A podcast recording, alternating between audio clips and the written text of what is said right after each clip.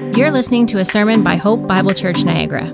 We believe in unapologetic preaching, unashamed adoration of Jesus, unceasing prayer, unafraid witness, and uncommon community. If you have yet to do so, we would love to have you join us for worship in God's Word on Sunday mornings. For more information, visit us online at hopeniagara.ca. Thanks for listening. Good morning, Hope. Honored to be here this morning. I'm grateful that we get to celebrate communion together. You know, I remember not understanding. I remember when I was a new Christian, I remember not understanding why we did it.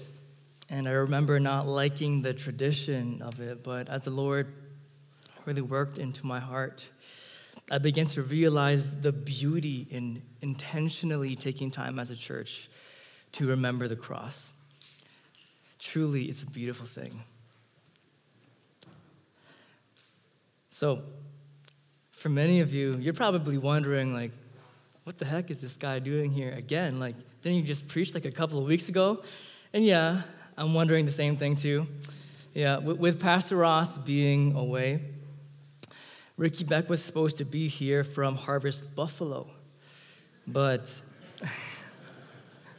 I'm sure as you drove here this morning on this beautiful Canadian winter morning, you can understand why the elder said, Hey, Ricky, you should stay home. So it turns out I'm plan C, and uh, I'm praying that the Lord will see us through this morning as, as uh, we go through this text together. So please open your Bibles to James chapter 5, verses 19 to 20. So, because we're going to go to the very end of this letter, I'm going to have a little uh, quick catch up of what happened and what led us to where the book is ending. So, the book of James, written by James, who was one of the main leaders in the early church. So, this letter was addressed to the Israelites who were displaced and on the run. Some believed, uh, some believed that these Israelites they were scattered because the Assyrians, maybe because the Babylonians. Some, some people believe that when Stephen was stoned to death, this is what scattered the Christians. And at the same time, Saul, who later on became Paul, Saul, he was ravaging the church. He was persecuting the early church. And some people believe that this is why the Christians, they were scattered. Either way, the church was being attacked. And James, when he wrote, he didn't want to waste any time in this letter. James was blunt and he was straight to the point. So, in this applicable book, James, he teaches what it looks like to live wholeheartedly for Jesus and how we should do it. So, if you want to know as a Christian how to act, read the book of James. So, James, he was influenced by much of Jesus' teaching from the Sermon on the Mount and also by Proverbs. So, for those of us who know the book, who've read the book, who are familiar with the book, we have sensed that this book has a wealth of wisdom. So, James, he tackles subjects, uh, tackles subjects like facing trials, favoritism versus love, genuine faith, faithful speech, wealth, endurance, and just to uh, name a few. And right before our passage, James even talks about what it looks like to have faith and a filled prayer life. So this leads us to the very end of the chapter. So please open up your Bibles to James chapter 5, verse 19 to 20. And if you did not bring your Bibles, then you can take one of the new black Bibles in the pew ahead of you to use. And if you don't have a Bible at home, feel free to take this as a gift from your church. So there is a story of two Christian brothers who were born and raised going to church. But it was the younger brother who knew and loved the Lord. Even from a young age, people said that he always had a good head on his shoulders and he made good decisions. Even though he was the younger brother, it seemed like he was the one who was more mature. But it was only because he feared the Lord. The younger brother, he was on the straight and narrow path. But then there's the older brother he said he was a Christian, but he had his own interests. Sure, he went to church, but he wasn't so sure that church was his thing. He lived the lukewarm Christian life, going to church while living a completely different lifestyle. He was used to going, and it was part of his routine, so that's why he went. That's what he did. But he didn't antagonize the church, especially because he had such a deep respect for his brother. Although he did begin to notice that the only reason why he went to church was to spend time with his brother and to please his brother. But year after year, he began to feel disingenuous coming to church as a non believer, so he stopped coming. He quit. You know, there were things in the Bible that he, he just couldn't reconcile. There were rules that he didn't want to follow, and there was a whole lot of God that, frankly, he didn't care about. So, in his efforts to be an honest man and not wanting to be a hypocrite, at age 25, he walked away from the faith. And as much as I said this is a story of two brothers for some of us this morning, this isn't just a story, but it sounds a lot like yours. This is all too familiar. Some of us, we have loved ones who have walked away from the faith. Maybe it's a parent, maybe it's a brother, a sister, cousin, friend, aunt, uncle, are the way, they've completely cut ties with Christianity. You know, there are truths in the Bible that they just couldn't reconcile, laws that they couldn't bring themselves to obey. So they left. And you've tried to reason with them. You've, you've even cried out to God about it. But, but it seems like nothing is working. And yes, this is the Lord's work, this is kingdom work, but oh my goodness, it's just so discouraging. Like every spiritual conversation, every interaction, a dead end. It's like, what do we do in these situations? Like, what do we do when believers they walk away from the faith? Is there anything we could do? How should we respond when believers are wandering or have wandered away from the truth of the gospel? You see, the situation isn't new. It's not new. It, happened back in the scattered churches. You see, that's why James wrote about it. And if we want to know how to respond to those wandering away from the faith, we got to get this text. We got to understand what James is saying at the end of his letter. So please grab your Bibles to James chapter 5, verses 19 to 20. It says this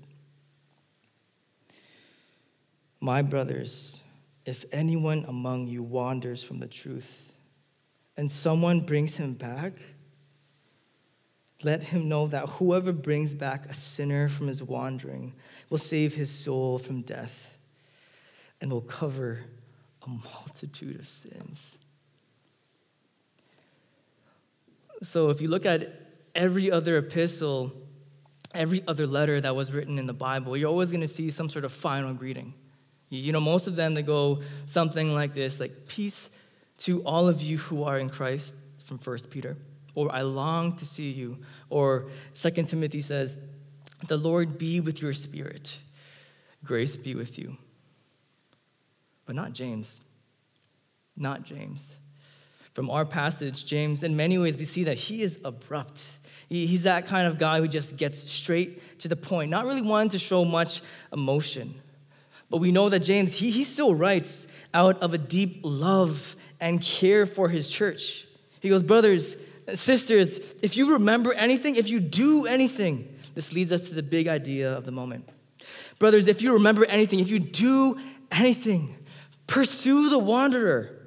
Pursue the wanderer. Pursue those who are wandering away from the faith. If we truly love them, if we truly care for them, we must pursue them.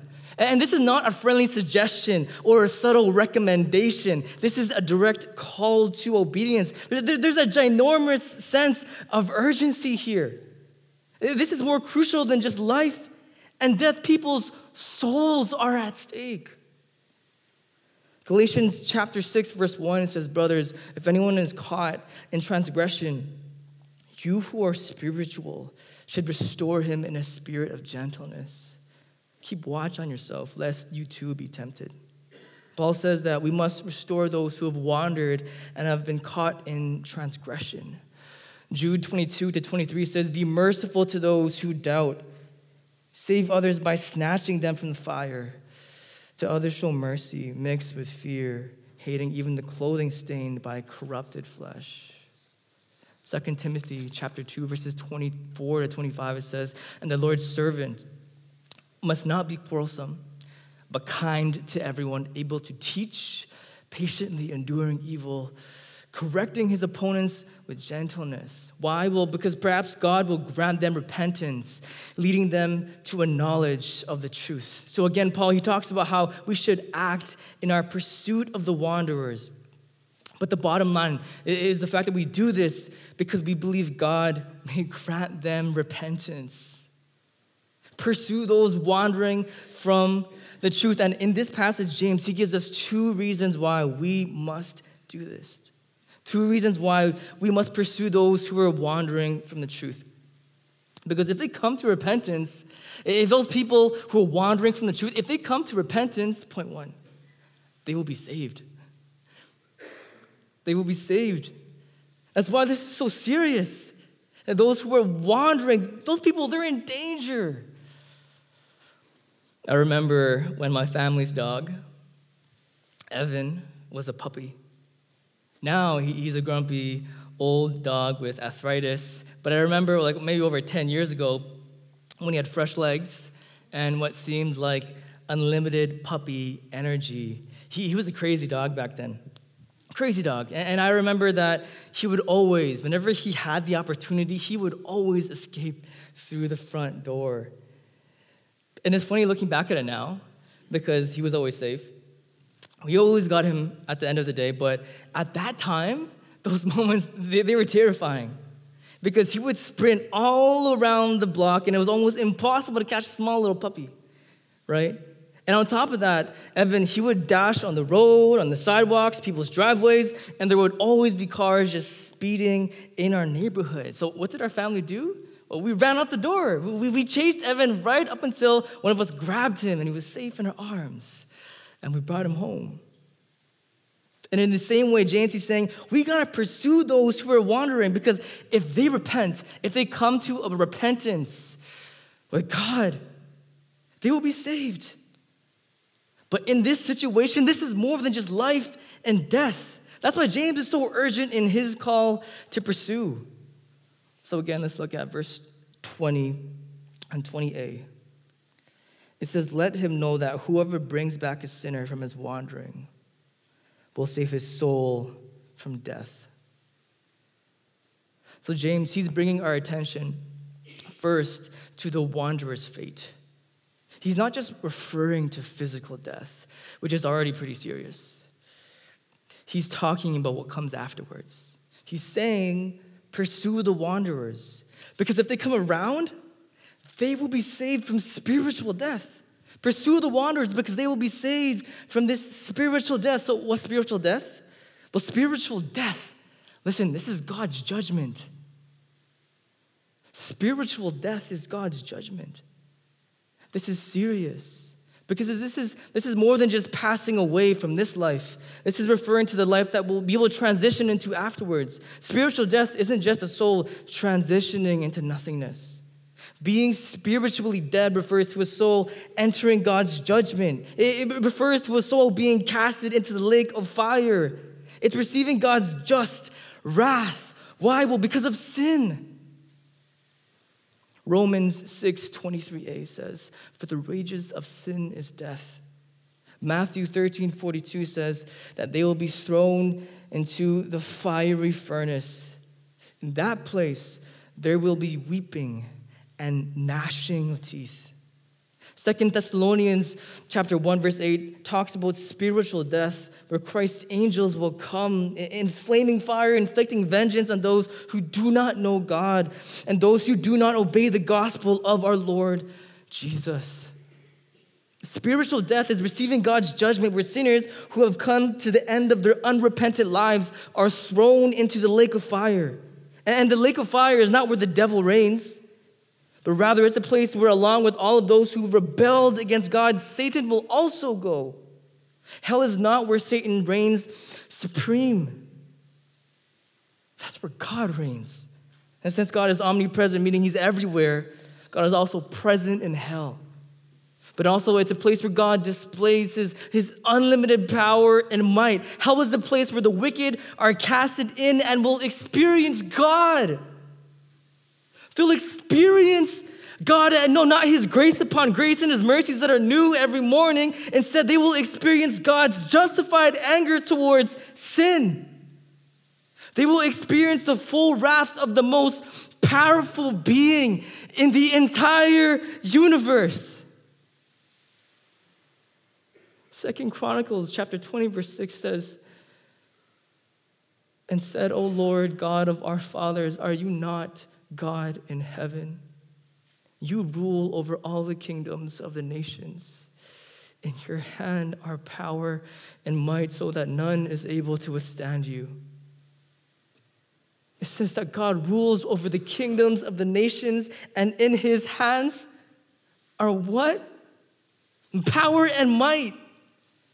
None is able to withstand God. No one, nothing can ever overpower him. There's no comparison, no competition. Listen, God is powerful. And on one hand, this is a tremendous blessing for believers, for those who know Christ as their Lord and Savior, because when we pray to Him, this is the God that listens and answers to us. He answers our prayers. But on the other hand, this is a dreadful reality for those who aren't in Christ, for those who have wandered away from the truth. God opposes those people. God is not for those who are not walking with Him, but God is against them. Hebrews chapter 10, verse 31 says it's so right, it's so true. It says it so well when it says, it's a fearful thing to fall into the hands of the living God. That's why it's crucial for us to pursue the wanderers. Because if they come around, those people, if they come around, they will be saved from spiritual death. And as we dig deeper, we see that there are layers to it. Spiritual death is God's judgment. But in addition to that, not only that, spiritual death is eternal. Spiritual death is eternal. And I think sometimes we forget what eternity is. I, I, mean, you can't blame us. We've never experienced it. And I mean, it's a concept that we have never known of yet here on this side of heaven. It's something that we can't even comprehend because, unlike God, we're just finite human beings. The thing about COVID was, sorry, I don't mean to bring it up, but I'm bringing it up. The thing about COVID was despite how draining it was, how heartbreaking it was when lockdowns were enforced, with divisions and strife everywhere, there was always still hope there was always still hope. Like, no matter where we stood, like in almost every conversation I had with people, I heard like everyone say, like, when this thing is over, when this thing is over, when this thing is over, we're finally gonna go to the gym. When this thing is over, we're finally gonna get to go to church together. We're finally gonna be able to celebrate. We're finally gonna be able to go to Target and cross the border. And so many of us, like, we lost our minds. We, we went crazy. Two years of being quarantined from society and normalcy, it felt like forever. We went crazy. But the thing is, we always had something to look forward to. There's always hope. When this thing is finally over, we get to, you fill in the blank. But that's not the case for the wanderers who come to the end of their lives. Those people, they will experience spiritual death. They will encounter God's wrath forever and ever and ever. Their doom will have no end. There will, be, there, will, there will never be any glimmer of hope. There won't be any do-overs or any opportunities, no second chances. Second Thessalonians chapter 1 verse 9 talks about spiritual death. It says they will suffer the punishment of eternal destruction away from the presence of the Lord. Matthew 25, 41 says that he will say to those on his left, Depart from me, you cursed, into eternal fire prepared for the devil and his angels. In verse 46a, he says, And these will go away into eternal punishment. A never ending lockdown may have seemed terrible, but the comparison does not even come close to experience God's eternal judgment. God's wrath will not cease, and those experiencing it will have no escape. And in the same way that believers, they're declared righteous, and that there's nothing that anyone can un- do to undo what God has done, when a wanderer experiences spiritual death, they are declared guilty. And because they have their opportunity to repent and are without excuse, there is nothing that anyone can do or say that will undo what God has done. They will experience God's wrath for all eternity with, with no end in sight. In talking about hell, people, they always talk about the physical pain. For those in the lake of fire, the pain that they will experience. But just even imagine the, the, the, psychological, emotional pain that one would face knowing that there's absolutely no end day in sight, nothing to look forward to, no date on the calendar when God's judgment will relent, no scheduled breaks to help you endure. This is eternal punishment for those who have refused to repent. But, church, please know James's heart in this. Please know his heart. No, he's not writing this to condone or scare or, or to judge anyone, but rather he, he writes this out of a deep love and concern for God's people. This was to remind us believers why we must prioritize just pursuing the wanderers. Pursue those wandering from the truth. And two reasons why. Because if they come to repentance, if those people who, who, who are wandering, if they come to repentance, point one, they will be saved. They will be saved from spiritual death. And this is a big deal because spiritual death, this is God's judgment. But also, this is spiritual death, this is eternal. Point one, they will be saved. But not only that, not only that, we must pursue those who are wandering because, point two, if they come to repentance, they will be forgiven. If they come to repentance, point two, they will be forgiven. They will be forgiven of all of their sins. They will be pardoned of their transgressions against God. And this should blow our minds because even looking at our lives, even looking at our sin, even considering our track record, there's a lot to forgive. It was a couple months ago. A couple months ago when it happened. So please don't judge me. I'm still learning. I'm still learning. I, I pretty much grew up in a household full of boys, so please don't judge me. I'm still learning. I'm still new at marriage. But I remember a couple of months ago, it was the middle of the night. Sydney got up to use the washroom. And to her horror, when she got up to use the toilet, she fell in.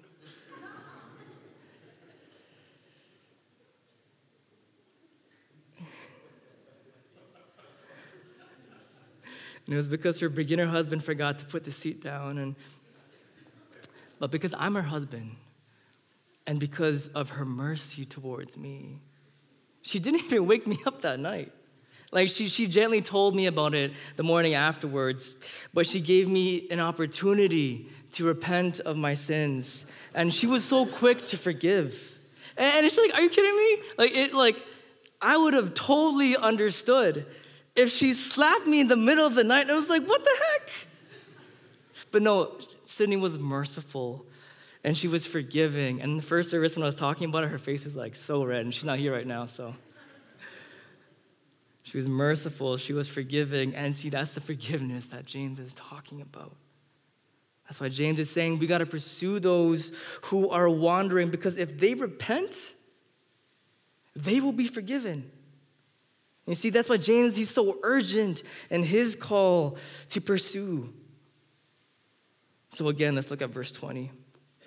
Let's read the whole verse again, but we're going to highlight the very end at 20b.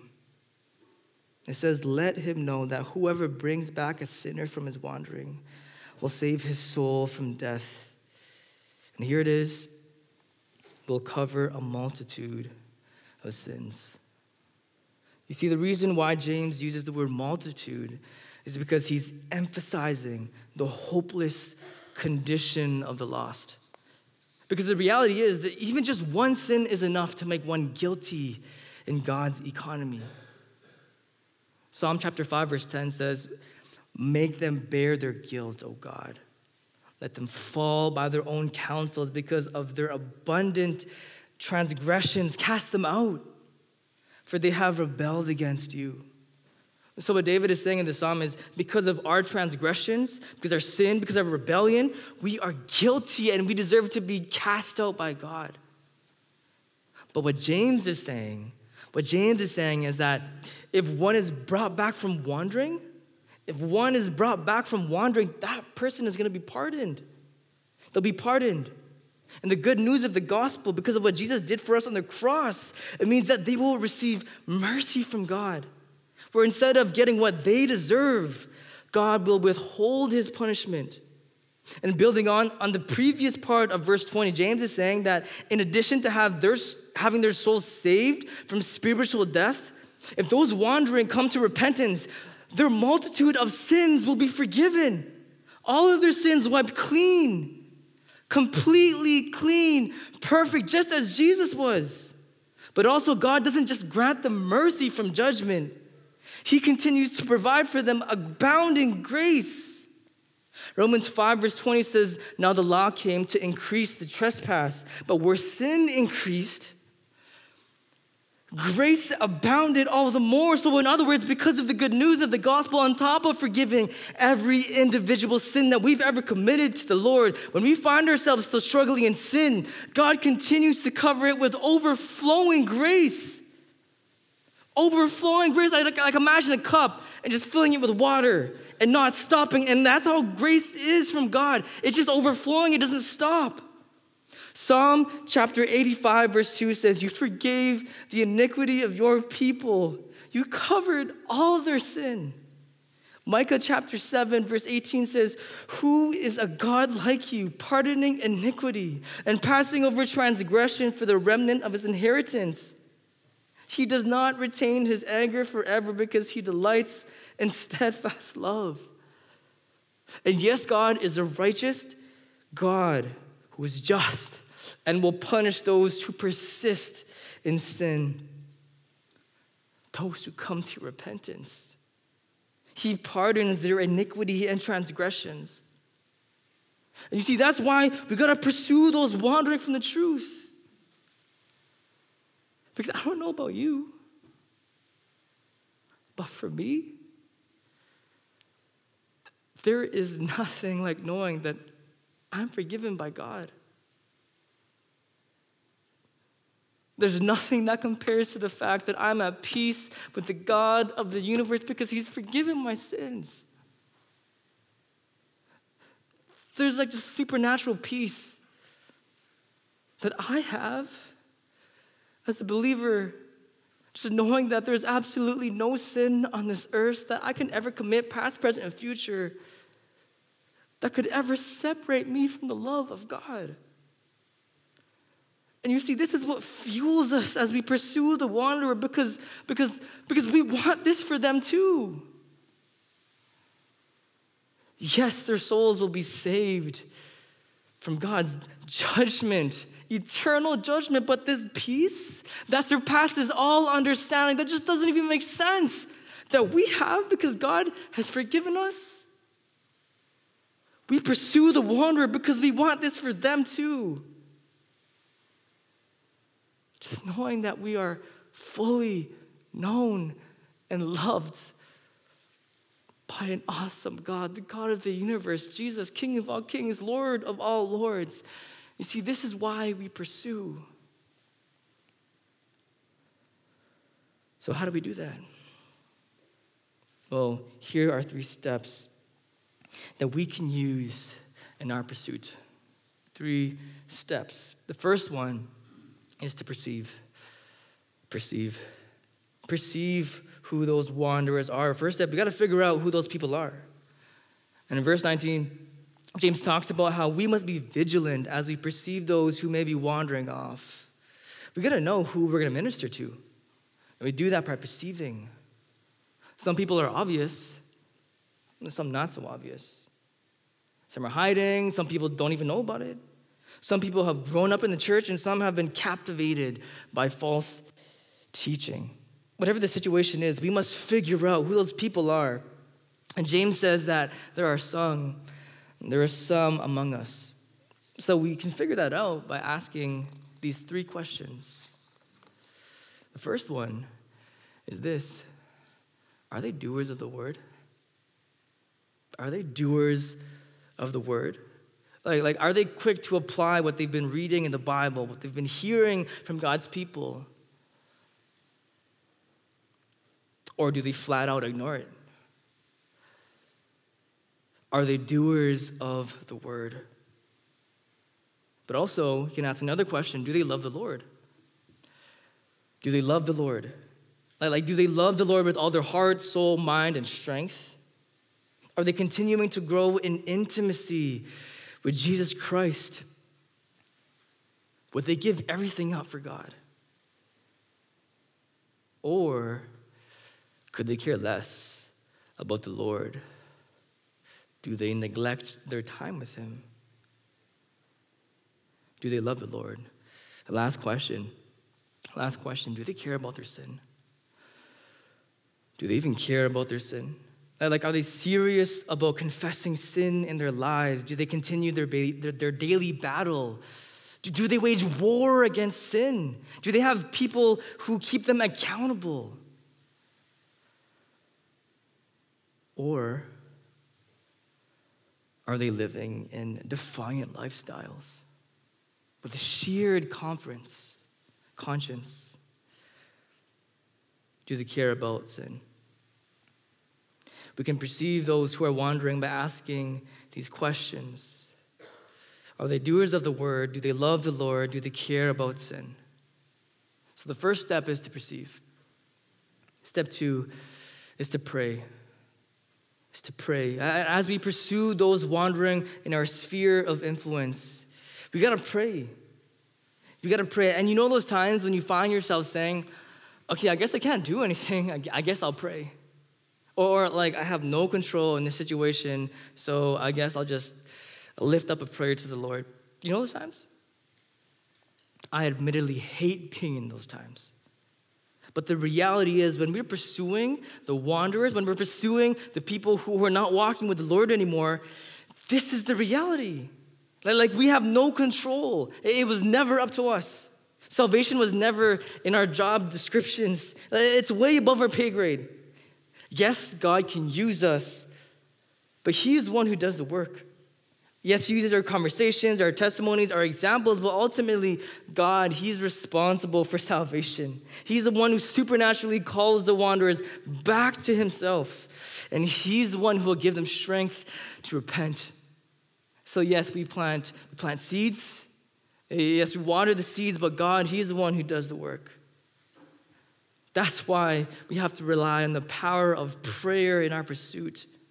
The next time we find ourselves saying, "Oh, I guess I guess I could pray," we can graciously correct ourselves.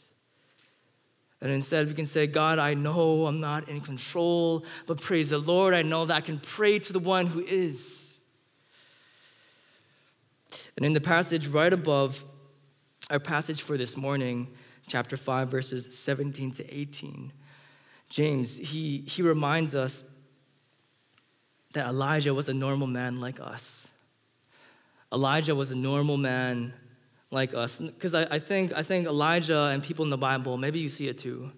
Elijah and people in the Bible who God uses in miraculous ways, they're often portrayed, or maybe even in our hearts, maybe in my heart, they're often portrayed as like these super Christians who are on a pedestal because of what God did through them. But James remind us, he reminds us that Elijah, he was a broken vessel like us. Like he struggled with mental health, fear, anxiety, and even severe depression but because he was a man of great prayer, because he was a man of prayer, he was able to stop the rain from falling for three years and six months. And as he prayed, God answered. That's why we got to pray, because God can do miraculous things when we do. We got to pray. We got to pray for the working and the leading of the Holy Spirit. We got to pray for opportunities, the softening of the heart words to speak, patience for repentant hearts. But truly, at the end of the day, when we pray for the working and leading of the Spirit, God will take care of the rest. So, number one, perceive. Number two, pray. And thirdly, lastly, persist. Persist. Be steadfast, endure, persevere, don't give up, and don't grow weary in doing what is good. We must persist, brothers and sisters in Christ, in the same way, in the same way that Marlin, in the same way that Marlin persisted in his pursuit to find Nemo across the ocean through jellyfish, through sharks, and, and the, the great predators of the ocean, that we must persist. Anticipate that, yes, we will get pushback. Anticipate, yes, that we will feel uncomfortable and experience trials and tribulations, but persist. You know, even if it feels like th- there's no difference that's being made. 1 Corinthians 15 58 says, Therefore, my beloved brothers, be steadfast, immovable, always abounding in the work of the Lord, knowing that in the Lord your labor is not in vain. And you know, persisting may look different for all of us. For some of us, maybe the Lord is, is calling us to focus on just persisting in prayer. Maybe the relationships that we have with the people we're evangelizing to, maybe they've been hurt. There may be situations where a little more space may be best. But for a season, the Lord may be calling some of us to focus on persistent prayer Perhaps even asking that the Lord would bring more people, other people, to pursue our loved ones. But for some of us, some of us, we need to continue to persist in our pursuit. As we pursue those people, we need to continue to have those difficult conversations, especially with loved ones in our life who, who have fully walked away from the Lord. Maybe they have from years. We need to persist and, and, and, continue to share the gospel with them and invite them back to church and into a loving relationship with Jesus. Your labor is not in vain. So, brother or sister, press on, persist. And you see, that's what the younger brother did. The younger brother, he persisted. Yes, he saw he, he perceived that his brother had walked away from the faith. And sure, he was disheartened. He was disheartened by his brother's decisions. But after five years, he began persistently praying for his salvation. He persisted in prayer for 15 years and continued to invite him back to church. And during that time, the Lord allowed big brother to experience trials, tribulations, extreme hardships to soften his heart. And in God's providence, after 15 years of praying, Big Brother finally agreed to come to a men's conference. And that's when God transformed his heart. At the Men's Free Indeed conference in 2016, Phil Gaudreau surrendered his life to Jesus as his Lord and Savior. His brother, Rich's persistent prayers and evangelism, it was not in vain. After Phil gave his life to Christ, with tears in his eyes, Rich said to Phil, this is the answered prayer of 15 years. And to God be the glory. And you see, this is why, Hope Church, this is why we pursue the wanderer. This is why we perceive, we pray, and we persist. Because we believe that our labor is not in vain. We pursue the wanderers because their souls, if they come to repentance, their souls will be saved. Their souls would be saved from eternal judgment. But also, if they come to repentance, their sins forgiven, slates clean. So, for some of us, Hope Church, for some of us, the Lord, has names of wanderers on each and every one of our hearts. The question is are you going to pursue them?